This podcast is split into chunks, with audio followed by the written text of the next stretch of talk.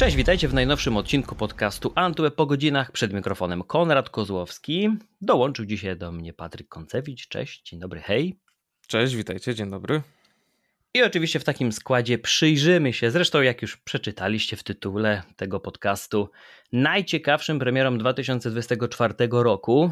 Skupimy się oczywiście na tych produkcjach, które generują u nas największe emocje, te, na które najbardziej czekamy, ale też z drugiej strony, które mogą budzić pewne obawy, wątpliwości, e, no bo też takie propozycje z mojej strony na pewno padną. Są takie filmy, które, które jeszcze nie wiem tak naprawdę, jak wobec nich mógłbym się czuć, dopóki ich nie, nie zobaczę. Nie do końca jestem pewien e, co do mm, sensowności ich powstania, ale, ale no dobra, nie będę nic spoilował.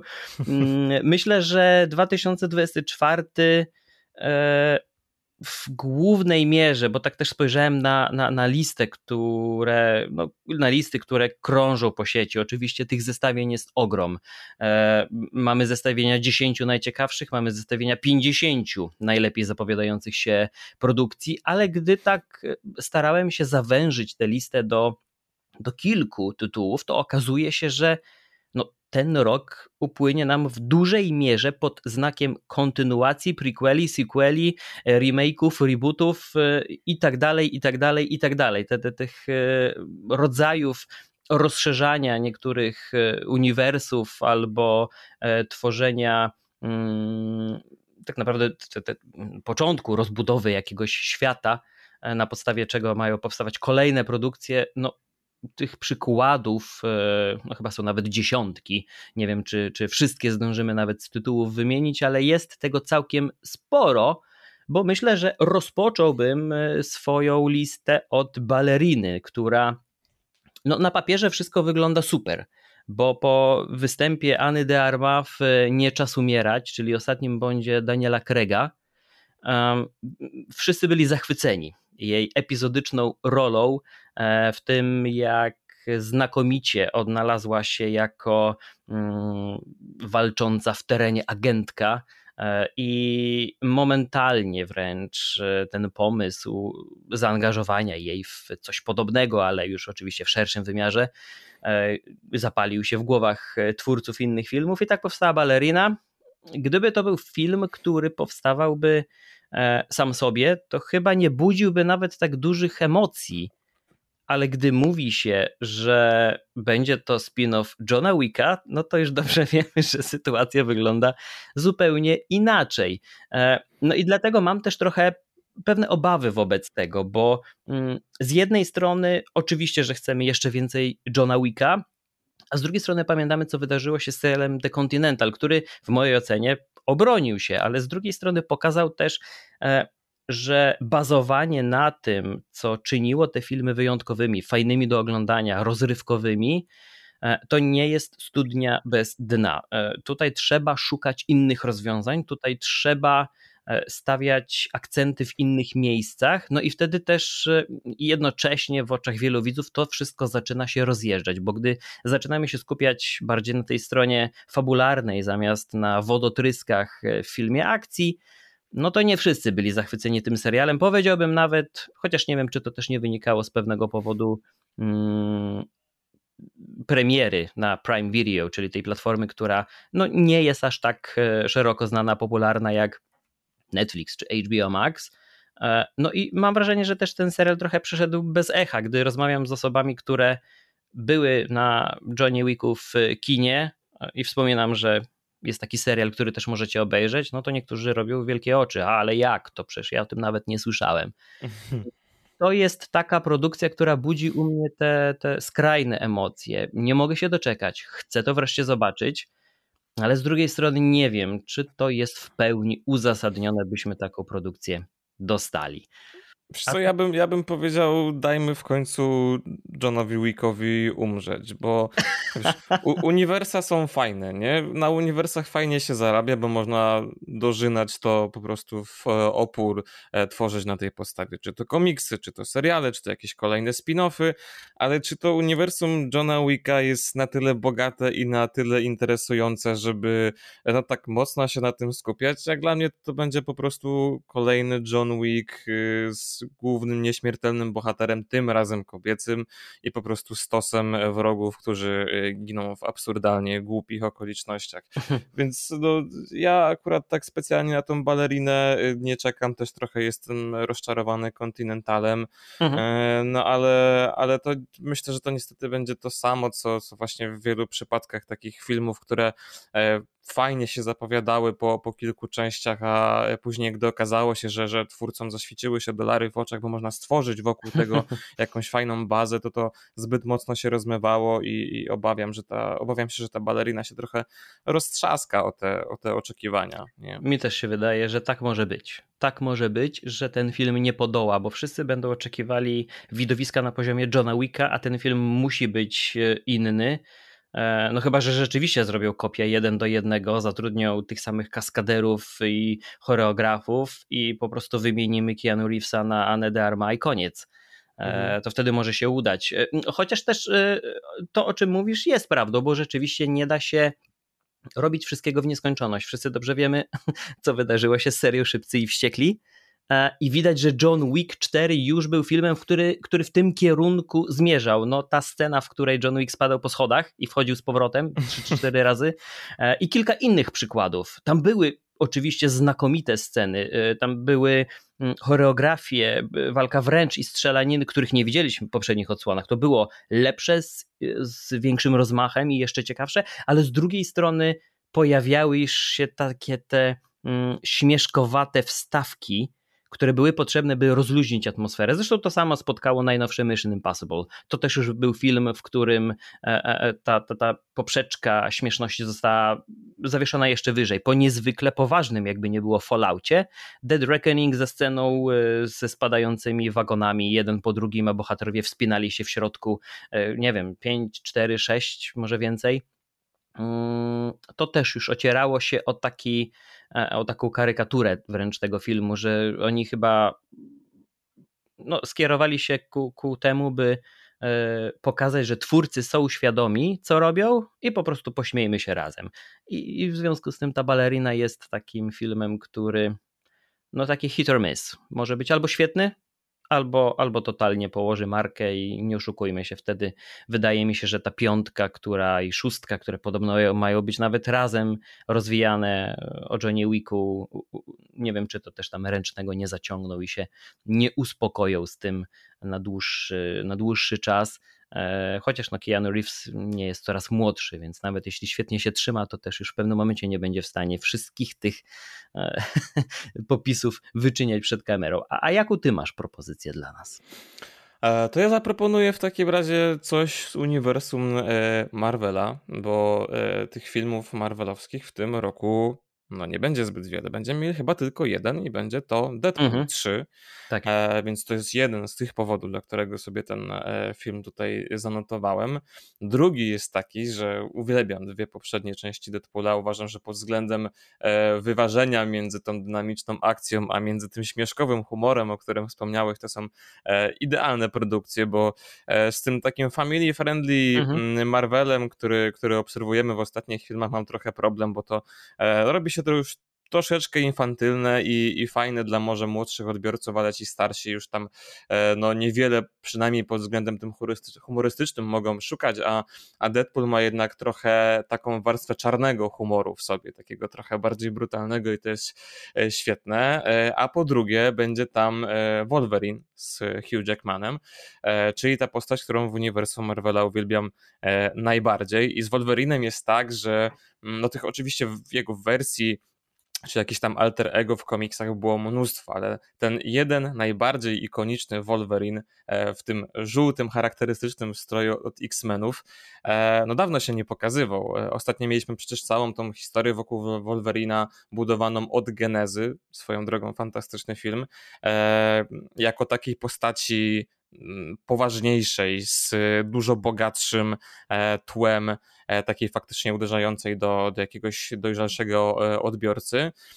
Więc, więc fajnie będzie zobaczyć Hugh Jackmana w trochę luźniejszej roli, takiej właśnie, jaką pamiętam z tych animacji o X-Menach, które nie wiem, czy kojarzysz, ale lata temu były jeszcze na Cartoon Network. Takie, mhm. jedne, z tych, jedne z tych takich pierwszych.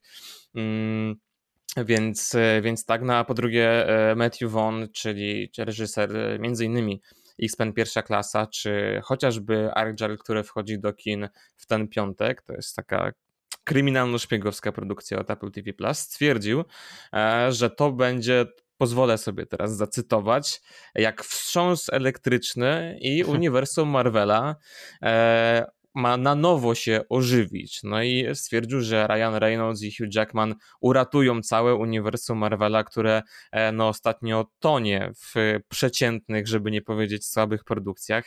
E, no i cóż, no mam nadzieję, że, że to będzie godny następca tych dwóch pierwszych Deadpooli, które, e, które były fantastyczne. No i poza tym nie mamy zbyt dużego wyboru, no bo to będzie jedna produkcja z MCU, bo przecież wiemy, że przez te problemy w Hollywood y, dużo tych E, filmów, czy też jakichś pobocznych produkcji serialowych się odłożyło e, w czasie, nie?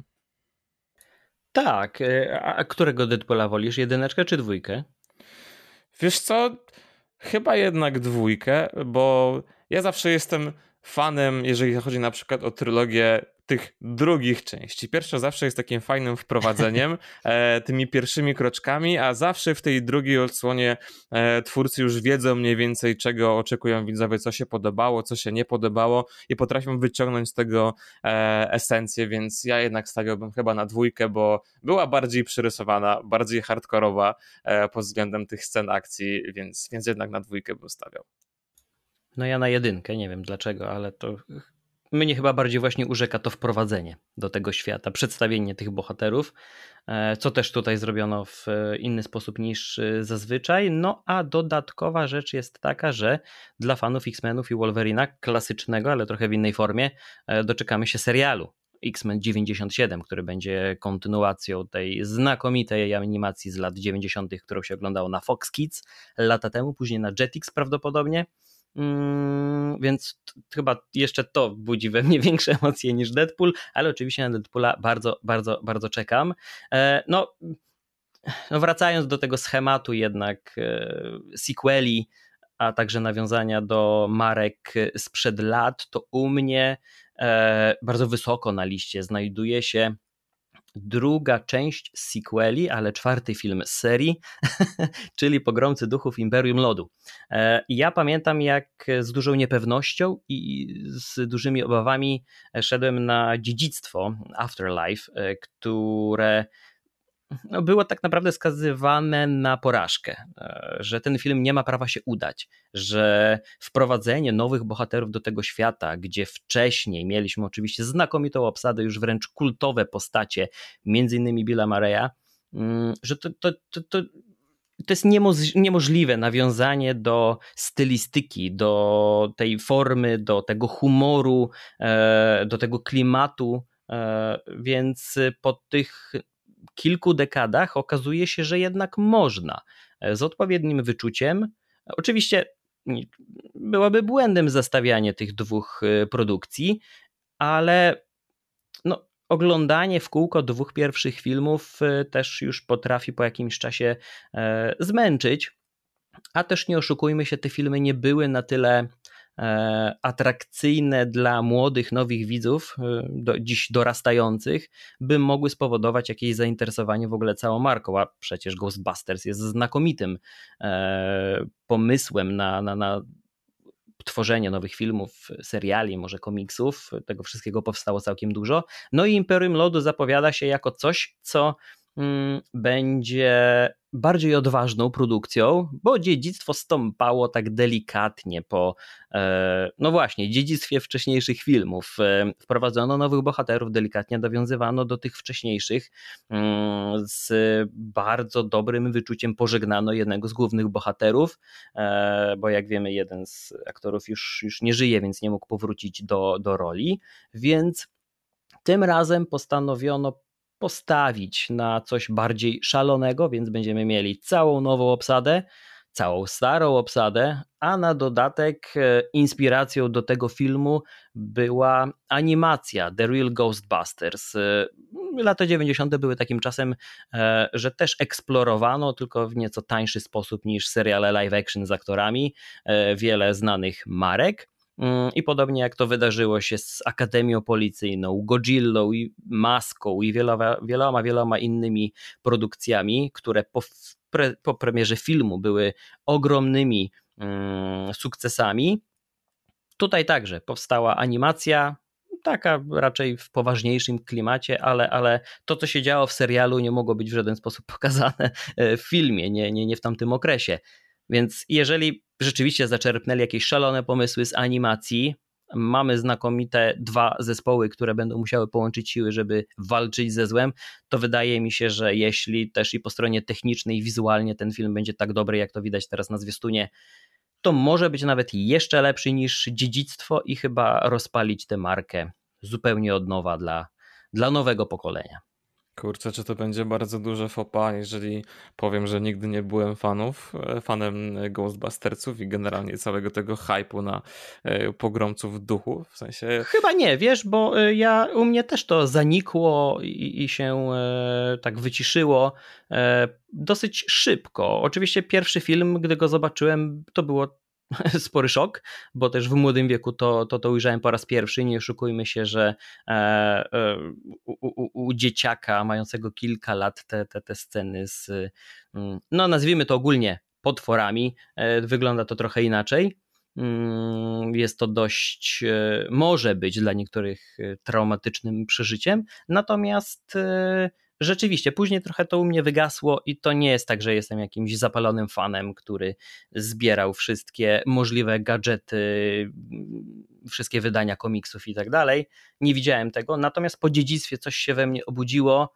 E, wróciłem do dwóch wcześniejszych filmów i jeszcze bardziej je doceniłem, także dlatego, że, że, że mamy nowe wydania, które z przyjemnością można wreszcie obejrzeć na dużym telewizorze ze wsparciem dla 4K, HDR-a i tak dalej. Także wydaje mi się, że można dać szansę i, i, i nawet po tym nowym filmie może coś się u ciebie urodzi.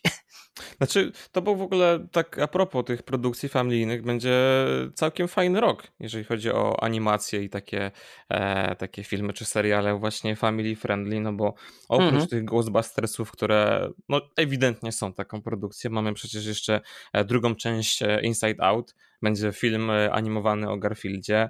E, mamy bodajże czwartą część y, Minionków w tym roku, będzie czwarta część Kung Fu Pandy, e, będzie jeszcze Sonic, także o ile ten rok no nie zapowiada się tak jak ten poprzedni, gdzie mieliśmy hype na Barbie, czy Oppenheimera, czy, czy Napoleona, także no nie zapowiada się pod względem jakichś gigantycznych hitów, tak pod względem kina familijnego Myślę, że będzie kilka naprawdę fajnych pozycji, jak chociażby te, które wymieniłem. Myślę, że, że na pewno znajdzie się jeszcze kilka, tak zerkam sobie na tą listę mhm. tutaj.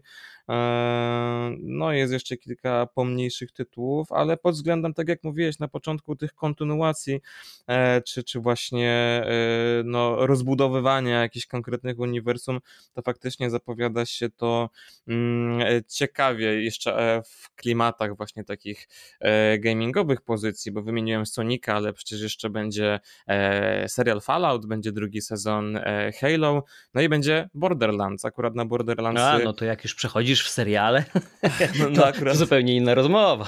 Tak, chciałem tylko wspomnieć akurat o, o Borderlandsach, bo, bo na to dość y, mocno e, czekam. Głównie dlatego, że po pierwsze uwielbiam grę, a po drugie Jack Black będzie tam w roli e, Claptrapa, czyli tego sympatycznego e, robota, plus też e, no, rola Kevina Harta, który idealnie nadaje się do takich komediowych klimatów. Ja e, tylko więc... muszę wejść w słowo i powiedzieć, że do Jacka mam gigantyczny szacunek, e, bo jako jeden z niewielu mm, celebrytów, można by tak powiedzieć, był w stanie powiedzieć e, na scenie do mikrofonu, kiedy wszystkie kamery były skierowane na niego, że to Led Zeppelin jest najlepszym zespołem wszechczasów. Rockowym oczywiście. Więc no, no musiałem tak. wspomnieć. Tak, no to taki aktor, który nie wiem, czy on byłby w stanie się nie odnaleźć w jakiejś roli komediowej. To jest chyba człowiek, który mhm. jest stworzony po prostu do, e, do, w pozytywnym tego słowa znaczeniu robienia z siebie klauna przed kamerami, e, więc myślę, że, że ta rola Claptrapa będzie no, jednym mhm. z najmocniejszych punktów e, tych, tych Borderlandsów. No a z bardziej hmm, poważnych produkcji i kontynuując to e, o, kontynu o, o poszerzaniu uniwersum, no to mamy jeszcze Dune, część drugą. No i co, co o tym sądzisz? Bo jedynka, okej, okay, jeżeli chodzi o takie dzieło audiowizualne, to było zachwycające, ale pod względem fabularnym czy aktorskim ja miałem dość mieszane uczucia. E, pod względem aktorskim siadło mi. Jeśli chodzi o fabułę, no tutaj też zależy z jakiej perspektywy na to e, do tego przysiadamy. Bo jest faktem, że jeżeli znasz tę historię mm, z książek, to no, masz też pewne oczekiwania wobec filmu. E, wyczekujesz niektórych dialogów, scen, i wydaje mi się, że znajomość tego to, to, to jeden z czynników, który działa na zupełnie inne podejście, jeśli chodzi o, o, o, tego typu filmy. E, no ja byłem w tej pozycji, że książki nie znałem, nie przeczytałem, więc wszystko, co się działo na ekranie, było dla mnie nowe, raczej niespodziewane, choć e, wydaje mi się, że podobnie jak w przypadku dwójki, zwiastuny pokazują zbyt dużo, e, wyjawiają zbyt dużo, tam czasami nawet trzy czwarte filmu jest przedstawione, co będzie następowało po sobie, jakie wydarzenia, więc bardzo doceniam te zwiastuny, które tego nie robią, a jednak jeszcze takie się pojawiają. E, natomiast e, nie, nie, nie, nie sądzę, żeby tutaj e, można było się dopatrywać jakiegoś problemu, przynajmniej z mojej perspektywy, jeśli chodzi o fabułę. To był film, który mm, powstał. Widać, że wyszedł spod ręki Denisa Villeneuve'a, który też przecież zrobił Blade Runnera 2049. To jest człowiek, który nie tylko świetnie kreuje te światy na ekranie, ale też lubuje się w tym klimatycznym, gęstym, czasami mrocznym klimacie i takim mm, podejściu, mm, które można chyba nazwać takim slow burnem, gdzie nie spieszy się z opowiadaną historią, wręcz napawa się, celebruje każdą chwilę.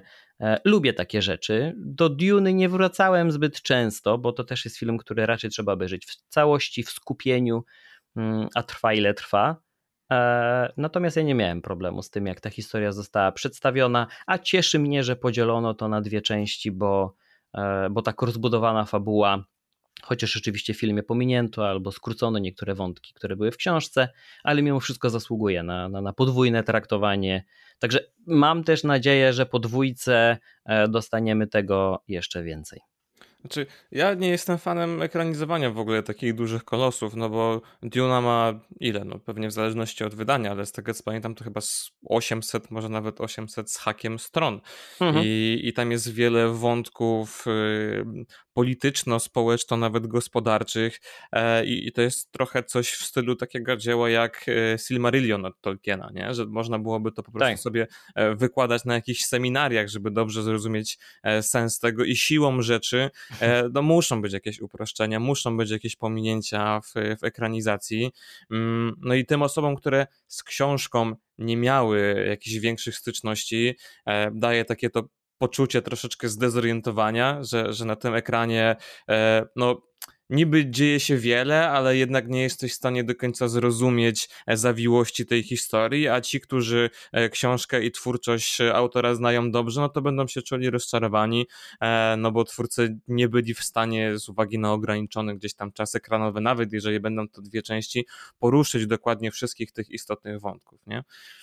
Więc no ja tak na tą Dune czekam dlatego, że po prostu obejrzałem pierwszą część, chciałbym zobaczyć jak się to rozwinie, no bo też z całą książką się nie zapoznałem, bo się odbiłem od tego wielkiego kolosa, e, no ale też bez jakichś takich gigantycznych oczekiwań, no wybrałem to po prostu dlatego, że e, no jest to jedna z tych takich najbardziej blockbusterowych perełek w tym roku i, i no, Zdecydowanie. No, nie bardzo jest też w czym wybierać, jeżeli chodzi o takie porównywalne hity, jeżeli chodzi o kaliber.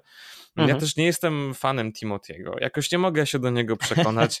E, byłem ostatnio w kinie na tej nowej fabryce czekoladek i uważam, że średnio sprawdził Łąka, się w tej roli. Łąka.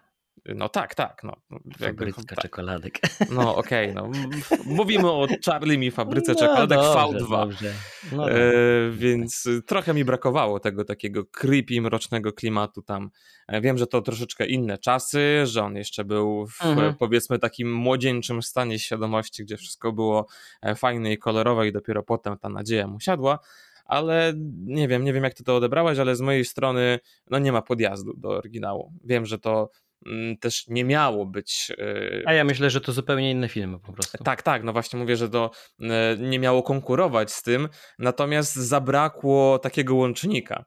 Wiesz, yy, to jednak były dwie, ja to odbierałem jako dwie zupełnie inne postacie. E, być może taki był zamysł, ale no idąc na ten film, e, no oczekiwałem trochę, trochę czegoś innego. Więc no, no to, to myślę, że kwestia, duża kwestia właśnie doboru aktora tutaj. Nie wiem, kogo bym widział w tej roli lepiej, ale Timothy chyba nie do końca. Za, za mocno jest forsowany jako taka gwiazda młodego pokolenia. A masz inne propozycje? No właśnie, no nie do końca. No nie do końca wiem, kogo mógłbym tam e, wrzucić, no bo jednak oryginał jest nie do podrobienia. Mm, no tak się teraz zastanawiam, czy, czy ktoś w roli Łąki mógłby być lepszy z młodych aktorów. Na pewno nie Tom Holland. E, no nie, nie, chyba nie mam jakichś lepszych propozycji. To, to, to jak może przyjdzie ci do głowy, a ja przejdę do e, najbardziej wyczekiwanego filmu e, w tym roku przeze mnie. Mm, bo oczywiście lista jest dosyć obszerna, jeśli chodzi o te filmy, na które czekamy. Nie wiem nawet, czy zdążymy e, powiedzieć szerzej o nich wszystkich, bo tak naprawdę Joker dwójka, mimo że nawet nie widzieliśmy zwiastunu, to, to, to zasługuje na kilka, kilka zdań dyskusji, to, to na pewno. E, uwielbiana przeze mnie kategoria science fiction, czyli Mickey 17 e, z Robertem Pattisonem. Też widzieliśmy tylko króciutki teaser, ale same zapowiedzi brzmią znakomicie. Mm, ja jestem ciekaw na Netflixie e, Spaceman, dobrze pamiętam? Tak, chyba? tak. Mhm. Nie wiem, jaki był polski tytuł. No to tutaj też wydaje mi się, że to też taki film, który Mm, może nas zaskoczyć pozytywnie lub negatywnie. E, widziałem raczej mniej optymistyczne niż bardziej reakcje na zwiastun. Ja jestem na razie na tak, to jest coś, co z przyjemnością zobaczę. Chociaż jakoś ta fabuła za bardzo przypomina mi szczególnie ten spotkany kosmita w tak. przestrzeni, mm, Pająk, który jest pająkiem. tak. E, coś, coś, coś takiego. I to za bardzo mi przypomina e, fabułę Hail Mary Andiego Weira. To, to, jest trzecia książka um, autora Marsjanina. I też były plotki, że ten, ten Hail Mary film zostanie, zekraniz- zostanie nakręcony. W głównej roli miał być Ryan Gosling, no i tak chyba 3 czy 4 lata bez żadnych wieści. Ale do brzegu, do brzegu, do brzegu. Najbardziej wyczekiwany przeze mnie film. Tutaj może być pewne zaskoczenie, ale będzie to, uwaga, Civil War, czyli no można, chyba, chyba polski tytuł będzie po prostu Wojna domowa. E, to jest produkcja Alexa e, Garlanda, gościo, który no tak naprawdę e, nie jest raczej z twórcą z tego pierwszego rzędu, o których się mówi w pierwszej kolejności. To nie jest człowiek pokroju mm, Nolana, Scorsese i, i, Spielberga.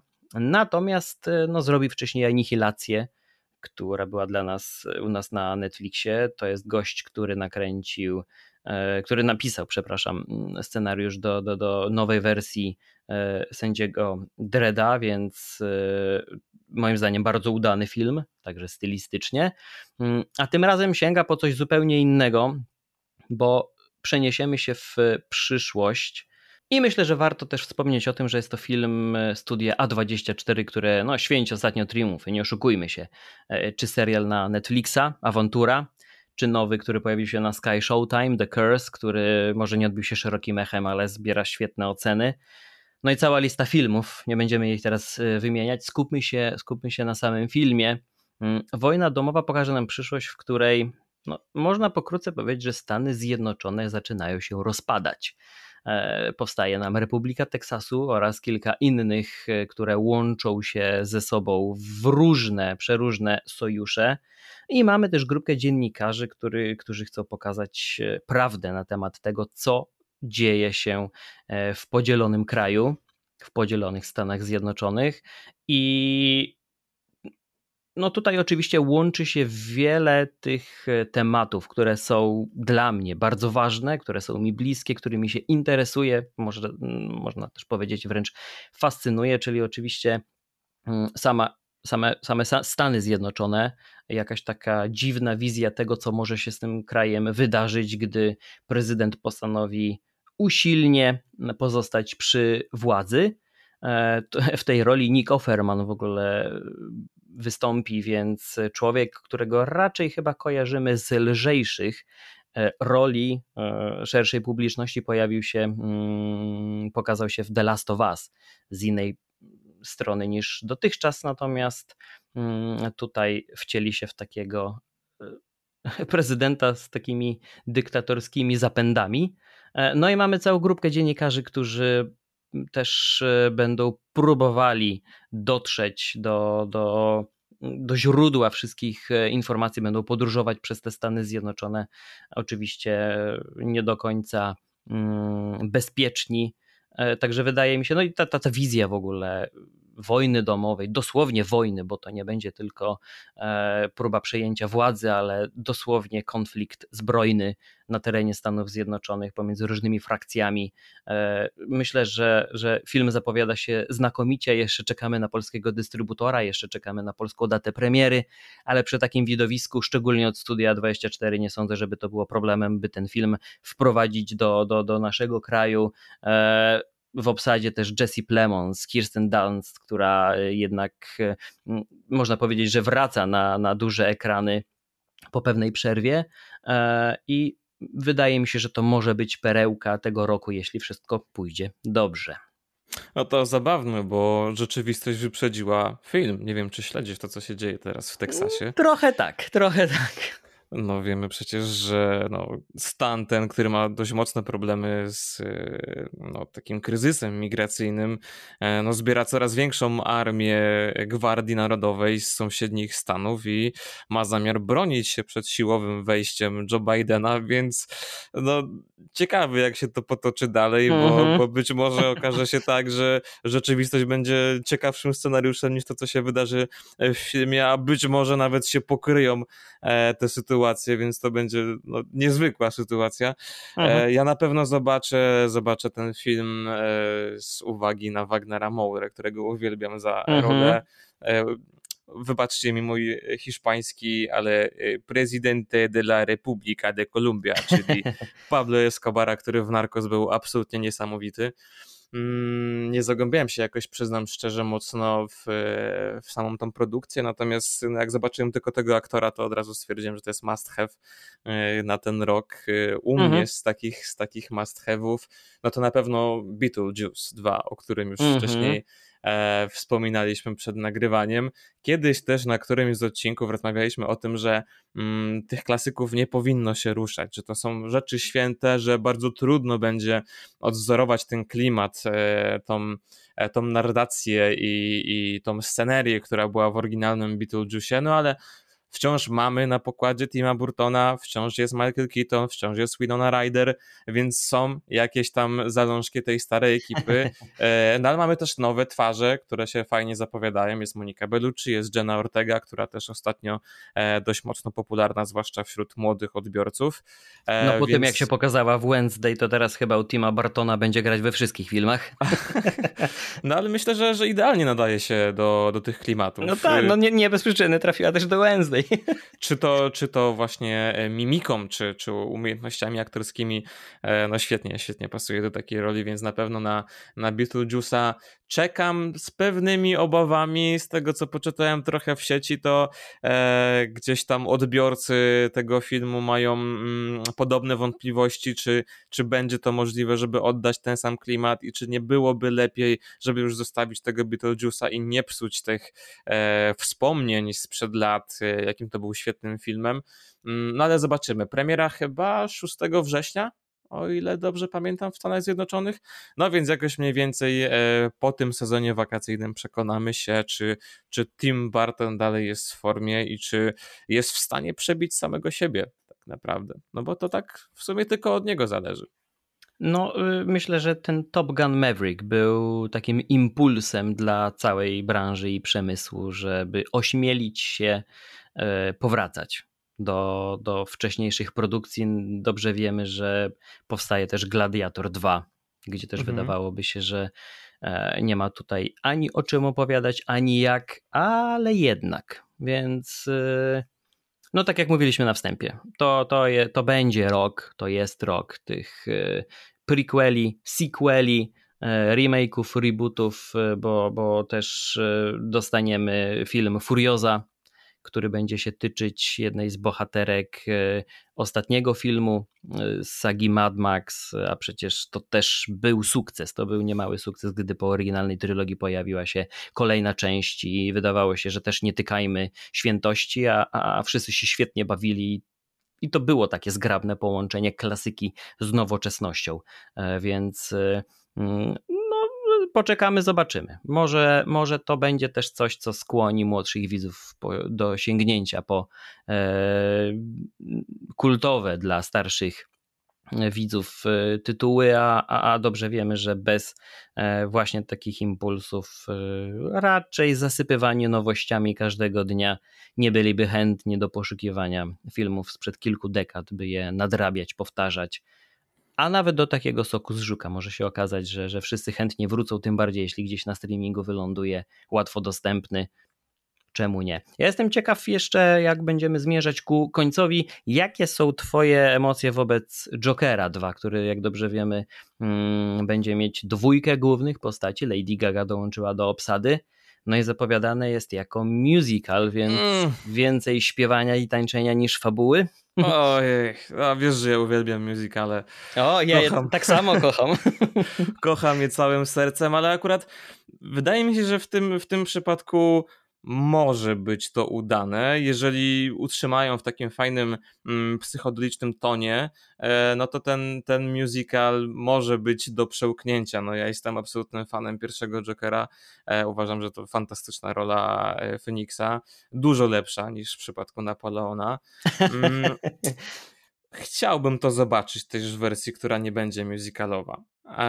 Ale myślę, że jeżeli postarają się to zrobić e, nie w takim, wiesz, jak to zwykle bywa w, w musicalach, e, w takim słodko śpiewającym tonie, e, tylko właśnie w takim mocnym, brutalnym i takim dojrzałym, to to, to będzie fajny eksperyment. Czy Gaga się tam sprawdzi w tej roli? tu mam trochę większe obawy. Ja również, no chociaż ona ja pokazała, również. pokazała już przecież, że, że potrafi być aktorką. Potrafi A ja nadal aktorką. nie jestem fanem jej występów przed y, kamerą. E, dom Gucci też mnie nie przekonał, wręcz przeciwnie. E, nawet jeśli jej rola wymagała takiego zaangażowania, to dla mnie to było przeszarżowane totalnie przed kamerą. No e, to, za, za, za dużo tak. ekspresji, emocji, e, ciągnięcia językiem przy, przy, przy tym akcencie włoskim. Mm, Adam Driver robił już to trzy razy, jeśli dobrze liczyłem. E, I, I facet nadal potrafi to wypośrodkować, a, a, a miała jedno podejście i już mi się nie podoba. No więc do tego Jokera też tak trochę z zmieszanymi uczuciami będę podchodził. E, no ale na pewno wybiorę się do kina, no bo to jest taki film, który, który warto obejrzeć poza e, gdzieś tam granicami swojego mieszkania e, na dużym ekranie. E, z jeszcze z takich rzeczy, które, które wartałoby wspomnieć, e, jeżeli chodzi o kontynuację, no to mam jeszcze Bad Boysów, którzy też e, w tym roku mają się okazać. Jest jeszcze kontynuacja Planety Małp, z tego co pamiętam. No to jest mój, mój, numer dwa. Zaraz po wojnie domowej Civil War to właśnie Królestwo Planety Małp, bo trylogia Mata Reevesa była czymś genialnym. To nie był film, um, który tak z takim brakiem szacunku podszedłby do klasyków. Wszyscy dobrze wiemy, jak one wyglądały, ale to też wynikało z możliwości technicznych tamtych czasów. Natomiast udało się przywołać tam te emocje, ten niepokój, ta, ta taka niepewność, poddenerwowanie, czasami złość wobec tego, co widzimy na ekranie. I, I wydaje mi się, że Królestwo może być czarnym koniem tego roku, jeśli wszystko pójdzie dobrze. No, z tych sequeli to oprócz Bad Boysów, jak o nich wspomniałeś, e, od razu w głowie mi się pojawił nowy Beverly Hills Cup, Axel mhm. F. Mm, dla Netflixa tym razem. E, no po tym, co Prime Video, czyli Amazon zrobił z Księciem w Nowym Jorku, też z Eddie Murphym, to drże w strachu, co się wydarzy, ale może tutaj poszło trochę lepiej. No i nie zapominaj jeszcze o Quiet Place Day One. To też to jedna... trójka na mojej liście. Co ciekawe, jeszcze wyżej niż Joker, niż Duna, ale Quiet Place, yy, myślę, że ta dwójka pokazała, że, że możliwości tworzenia historii w tym świecie jest yy, naprawdę obszerne i, i i też podoba mi się, że nikt usilnie nie stara się tych filmów rozciągać, opowiadać bardzo złożonej historii, gdy, bo gdy przyjrzymy się fabule dwójki, jest ona bardzo prosta, trywialna wręcz, mhm. ale jednak ta warstwa fabularna połączona z wizualiami i ze sposobem, e, no i przecież świetny Killian Murphy, który podobno właśnie gdzieś w kolejnych odsłonach ma być, zapowiada się bardzo dobrze.